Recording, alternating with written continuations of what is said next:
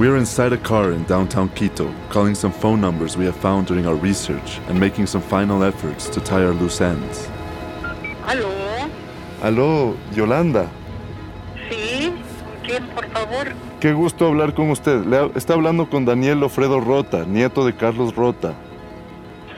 Ah, nieto del señor Carlos Rota. Sí, dígame. During our research, we came across the name Yolanda Molina several times. Yolanda was a radio host during the 70s, 80s, and 90s in Quito and was a big fan of Caife's music, which she often played during her broadcasts. Sí, claro, una entrevista, pero esa entrevista se debe haber borrado porque las entrevistas se, se, se tenían un tiempo y luego se borraban. We reached out to several people who, like Yolanda, knew or were close to my grandfather. We were able to talk to some, but most of the people we spoke to who were connected to the label are very old or have passed away. Déjeme pensar si alguna otra persona Yolanda and I talk for a minute, and she tells me that she might have a couple of contacts that could be of use. She tells me to call her back in five minutes. I wanted to get in contact with people who were closely connected to Caife and who worked at the label to understand not only their connection to the music, but also what the day to day was like. What it was like actually working with my grandfather.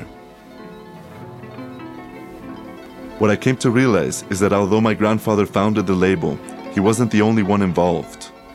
Caife was an organization with many moving parts. Engineers, composers, musicians, producers, and manufacturers had all come together under the umbrella of Caife to make the Ecuadorian phonographic industry a reality. My name is Daniel Ofredo Rota, aka Quixosis, and I'm a musical archaeologist, musician, and DJ from Quito, Ecuador. This is Caife, The Lost Sound, a Spotify original podcast where I uncover the story of Caife, a record label founded by my grandfather in the 1960s in Ecuador, a story buried under decades of forgotten memories.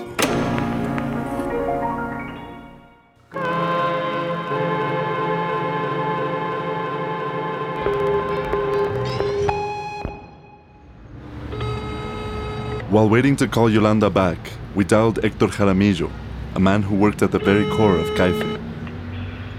Hello. Buenos días, Héctor Jaramillo.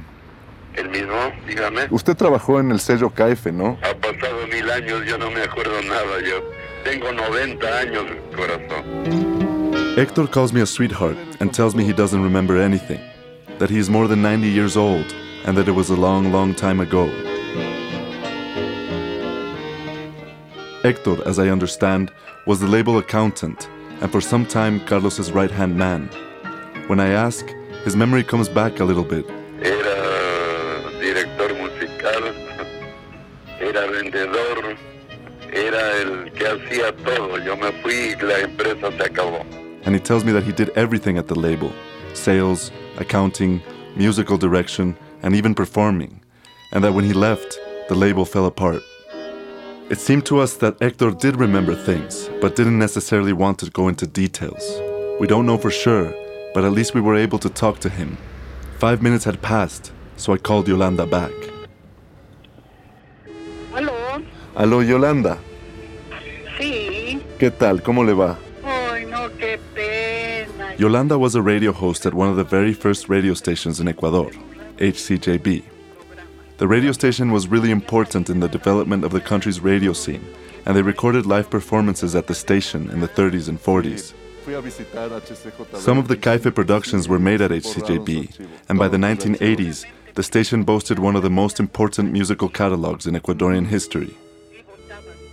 However, in the 1990s, after a change in management and a serious lack of vision and foresight, the radio station decided to burn most of their analog tapes and vinyl. They threw out their records and essentially eliminated any trace of their pivotal role in Ecuadorian history. Amongst those tapes were all the recordings of Yolanda's interviews, live sessions by deceased musicians, and at least one roll of tape which would have shed light on our investigation. When I visited the radio station, I was absolutely shocked to learn of what they had done. The experience highlights the negligence when dealing with our history and underlines the urgency of taking on archival and historical work in Ecuador. Our own recent histories are endangered species. We made one last call hoping for some luck. We contacted Rene Torres, who we learned had been the label's recording and production engineer. Buenos días. Buenos días, eh, René Torres? Sí, a sus. Miraculously, he answers, and we make an appointment for 3 p.m. the next day. Danny, we found Rene uh, Torres. Uh, what do you feel about talking with him? I'm really excited. Honestly, this is the first living person that we found that was actually part of Caife, that worked with my grandfather on the label, and this has just not happened before. So I'm hoping we're gonna find some some really useful information, and maybe some glimpses into what it was like to be there then. What do you want to ask him? I want to ask him about his relationship with my grandfather, about uh, if he was friends with any of the artists, what it was like to be in a recording session, if, if the artists were drunk, if they were sober. I just want the details. Muy buenas tardes. ¿Cómo le va? After a long drive, we arrive at a house just outside of Quito.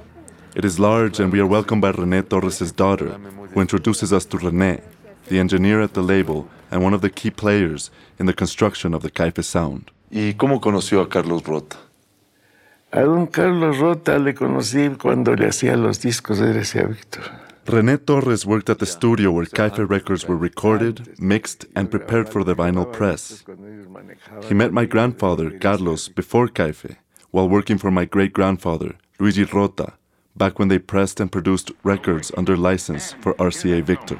It's RCA Victor's great Golden Throat sound. See the word- RCA Victor was an American brand that manufactured electronic products, radio, television, video recorders, sound equipment, and telephones. They also pioneered the production of records and were one of the most important labels in the first half of the 20th century. ¿Cómo era una sesión de grabación? Ponte con eh, Benítez y Valencia y el Pollo Ortiz.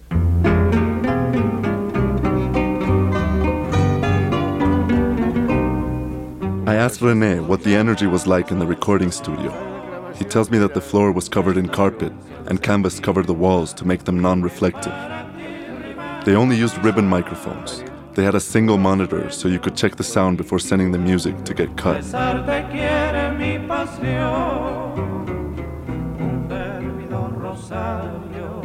Y más que nada para don Carlos Rota se le instaló un, parlante para que tenga al lado de- escritorio para que lo oiga. He tells me how he would show the mixes to Carlos or Luigi, who would then ask him to make adjustments for quality control.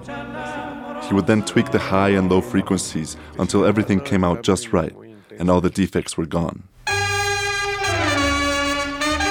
Then he would print the master from one tape to another and send that master tape to the factory where the records would be pressed and then shipped to the store to be sold to the public. Se vendía, eso sí, se vendía. Sí, se vendía bien. Se vendía muy bien. I asked Rene if the records sold well, and he tells me they did. That each pressing was around 1,500 records, and that they would make several production runs, pressing the dub plates or molds cut from the master tapes into warm vinyl discs.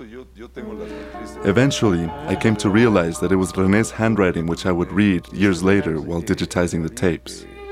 During the process, I added my notes to his, and now there were two sets of handwriting on those tapes one his, one mine. We were strangely linked.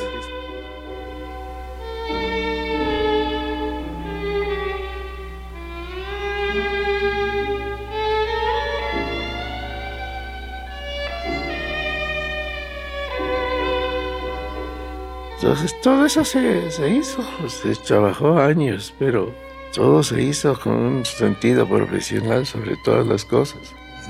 Don Luis Rota, que más. He also tells me that my great grandfather Luigi was directly involved in the production of the records and that more often than not, it was him who came to check the quality of the work. Rene would come in to work at 8 a.m., and Luigi would be there, ready to tell him what adjustments needed to be made. In the 20s, Luigi Rota came from Milan, Italy, to Ecuador. He was a radio engineer and assisted in the installation of the country's first radio network. He went on to teach electronics classes to help install the city's electrical grid.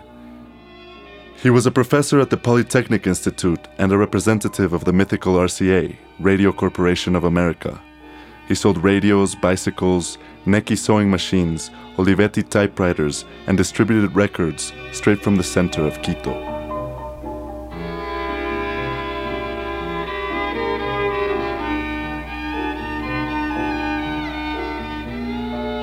I asked Rene if he had any unusual anecdotes about my grandfather, and he tells me that Carlos and him always had a good working relationship. Con Carlitos nos hemos llevado bien. That sometimes Carlos would sneak off to have a drink, and that he and Luigi would have a good laugh about it. But beyond that, his relationship was one of deep gratitude both to Carlos and Luigi for giving him the professional experience that would change his life.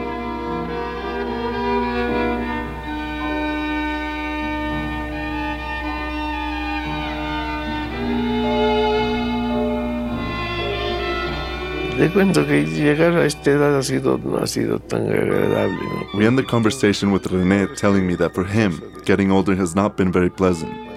He has lost his mobility and that he fell the other day.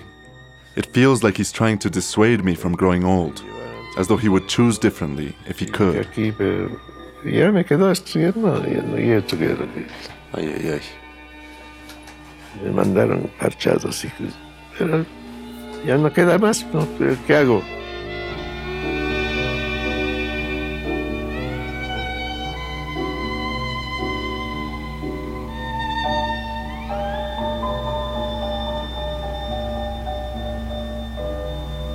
Danny, how was this conversation with Rene for you? It was really interesting to hear Rene talk about Luigi Rota's role in the label and how he was really involved in the quality control, in training the engineers, and he had a real vision of uh, of setting up all of the infrastructure that Carlos then used to continue the label. And I feel like now it's more clear that it wasn't just Carlos there, but also there was a lot of really important elements like the arrangers, uh, Raúl Emiliani and Segundo Jimenez were really important in all of those beautiful details and extravagant luxuries that everybody, everybody comments on. I feel like we're starting to understand that Carlos might have taken too much credit, or we might be giving Carlos too much credit. And uh, this uh, this organization is is wonderful because it's so many people working together, and that is that is remarkable.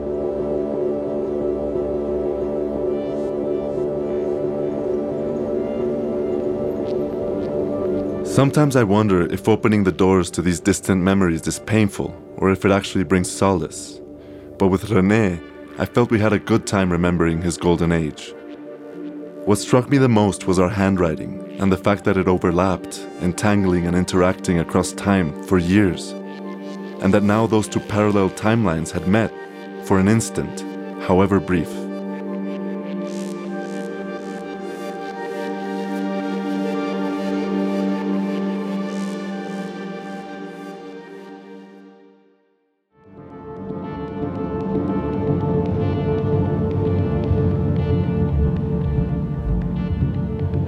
One last push to wrap up this story, I decided to enter the world of experimental psychology, hoping to understand the origin of the traumas that Carlos left in his wake.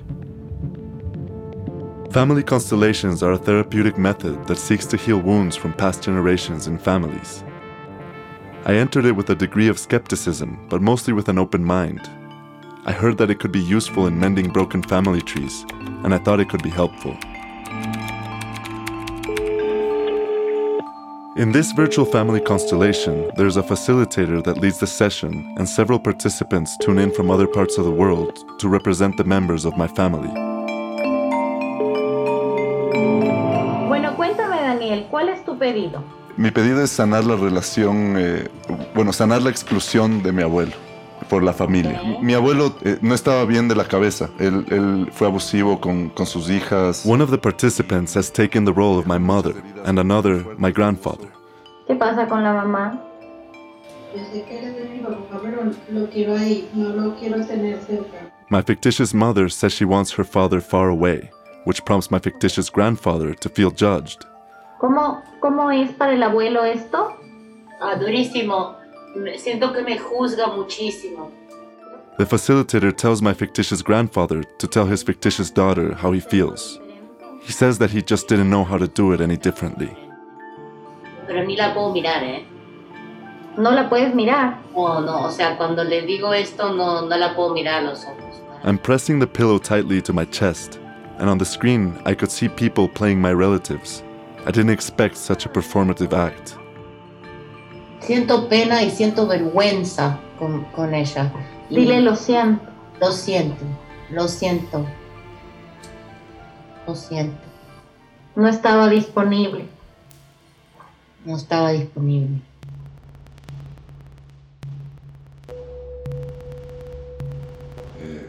Mi, mi abuelo era un psicópata. Era una anomalía. Pero no había, no había permiso para tomar al padre. At this point, things begin to take on a different meaning for me. I came to the experience fully open to whatever it could give me, and now I'm shocked and overwhelmed by my feelings.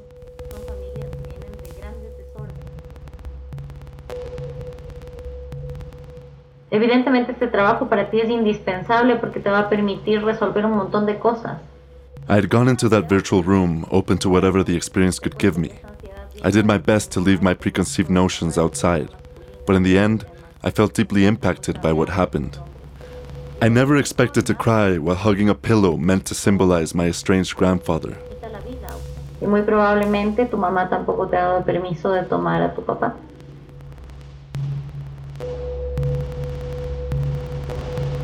All of a sudden, I felt a sort of clarity.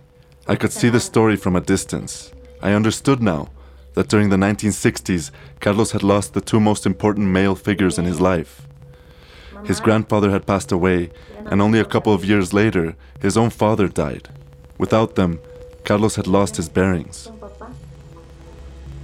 Pero yo necesito un papá. Como todo el mundo.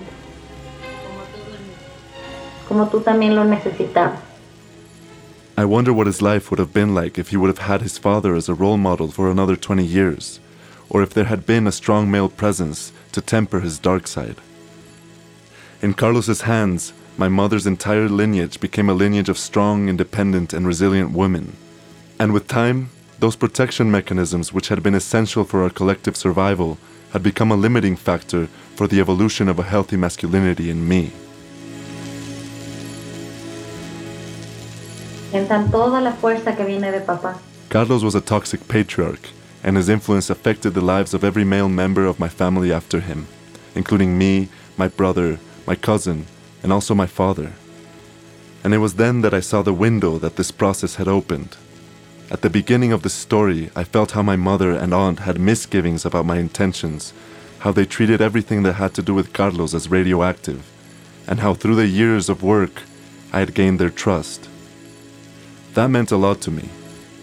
Este movimiento le va a ayudar mucho a todo tu sistema y te agradezco un montón, Daniel, una linda constelación y toma con fuerza a, a, a toda tu, tu energía masculina.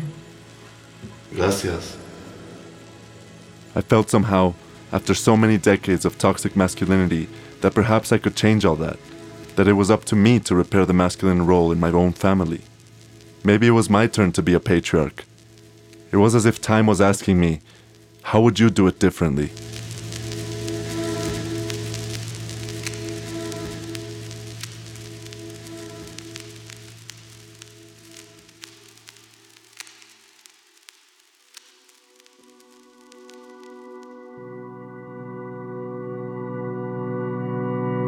We spoke to Gabriela and Francesca one last time to understand the weight of that intergenerational trauma.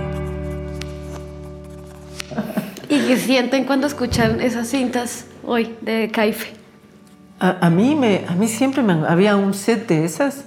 This is Francesca and Gabriela listening to one of their favorite tracks from the label. Esta. To- Esa es. Sí. Wow. Oirás eso, es que escucha eso. Es poderoso. Sí, es un, es un Es espectacular.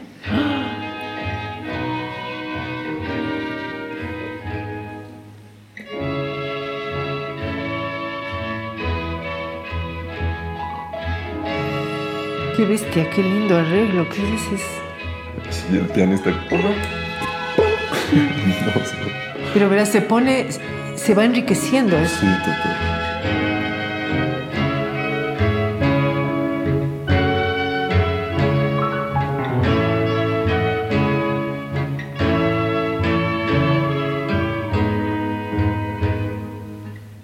Amongst all the papers that Carlos left behind, we found stacks of short stories he wrote.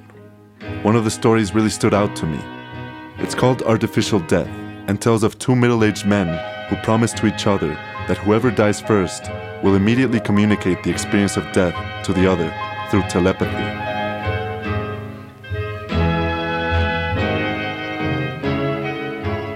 It's an imaginative story with very dark overtones, and for some reason, I thought he had written it during his middle age. But it turned out he had published it in his high school newspaper at age 17. At the end of the story, the character asked the reader in desperation, What broke inside of me? How did I end up like this? I asked Gabriela about it, and she tells me that that is the irony of the tragedy. That the tragic ending is written, yet the protagonist cannot help but struggle against his fate. Like Oedipus, I say. Like all Greek tragedies, she corrects me.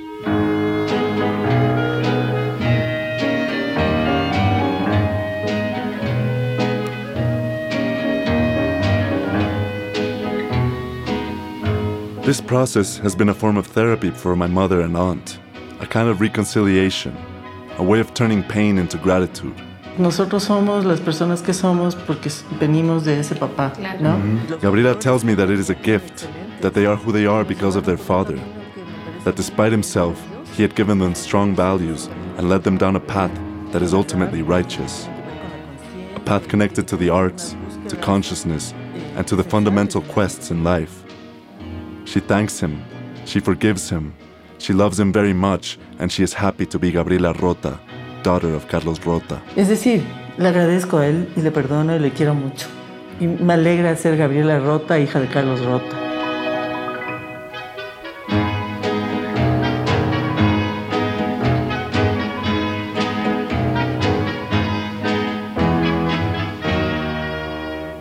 For Francesca and Gabriela, my encounter with the records and the whole development of this project is nothing short of wonderful. It has been a reclamation of their father. They have rebuilt the most beautiful sides of him.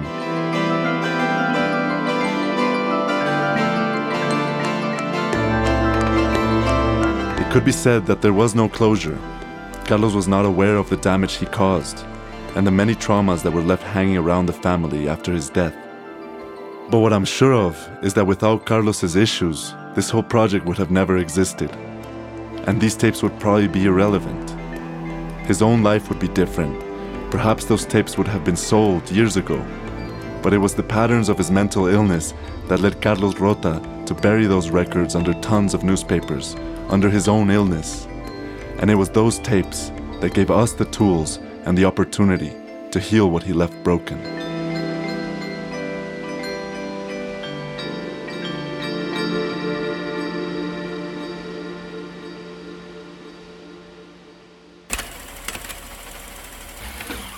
Caife, The Lost Sound, is a Spotify original series produced by Teletigre Bogotá. The show was directed by Jorge Duran, written and hosted by Daniel Ofredo Rota and Nadia Orozco. Created by Daniel Ofredo Rota and Jorge Duran. Edited by Jaime Barbosa, Juan Bayona, Maria Murcia, and Alejandra Medina. Sound recording by Sandra Beltran and Camilo Calderon. Sound design by La Boheme Studios produced by Diana Bautista. Music for the series by the artist of the Caife label, Quixosis, and the Tambien Ambient Music Collective. And a special thank you to my family. From Spotify, Javier Piñol is Director of Studios for Latin America and US Latinx. Our executive producers are Lee Hernandez and Daniel Diaz. Production operations led by Camila Justo. Production manager, Sofia Garcia Ramos. Business affairs, Cristina Scarano.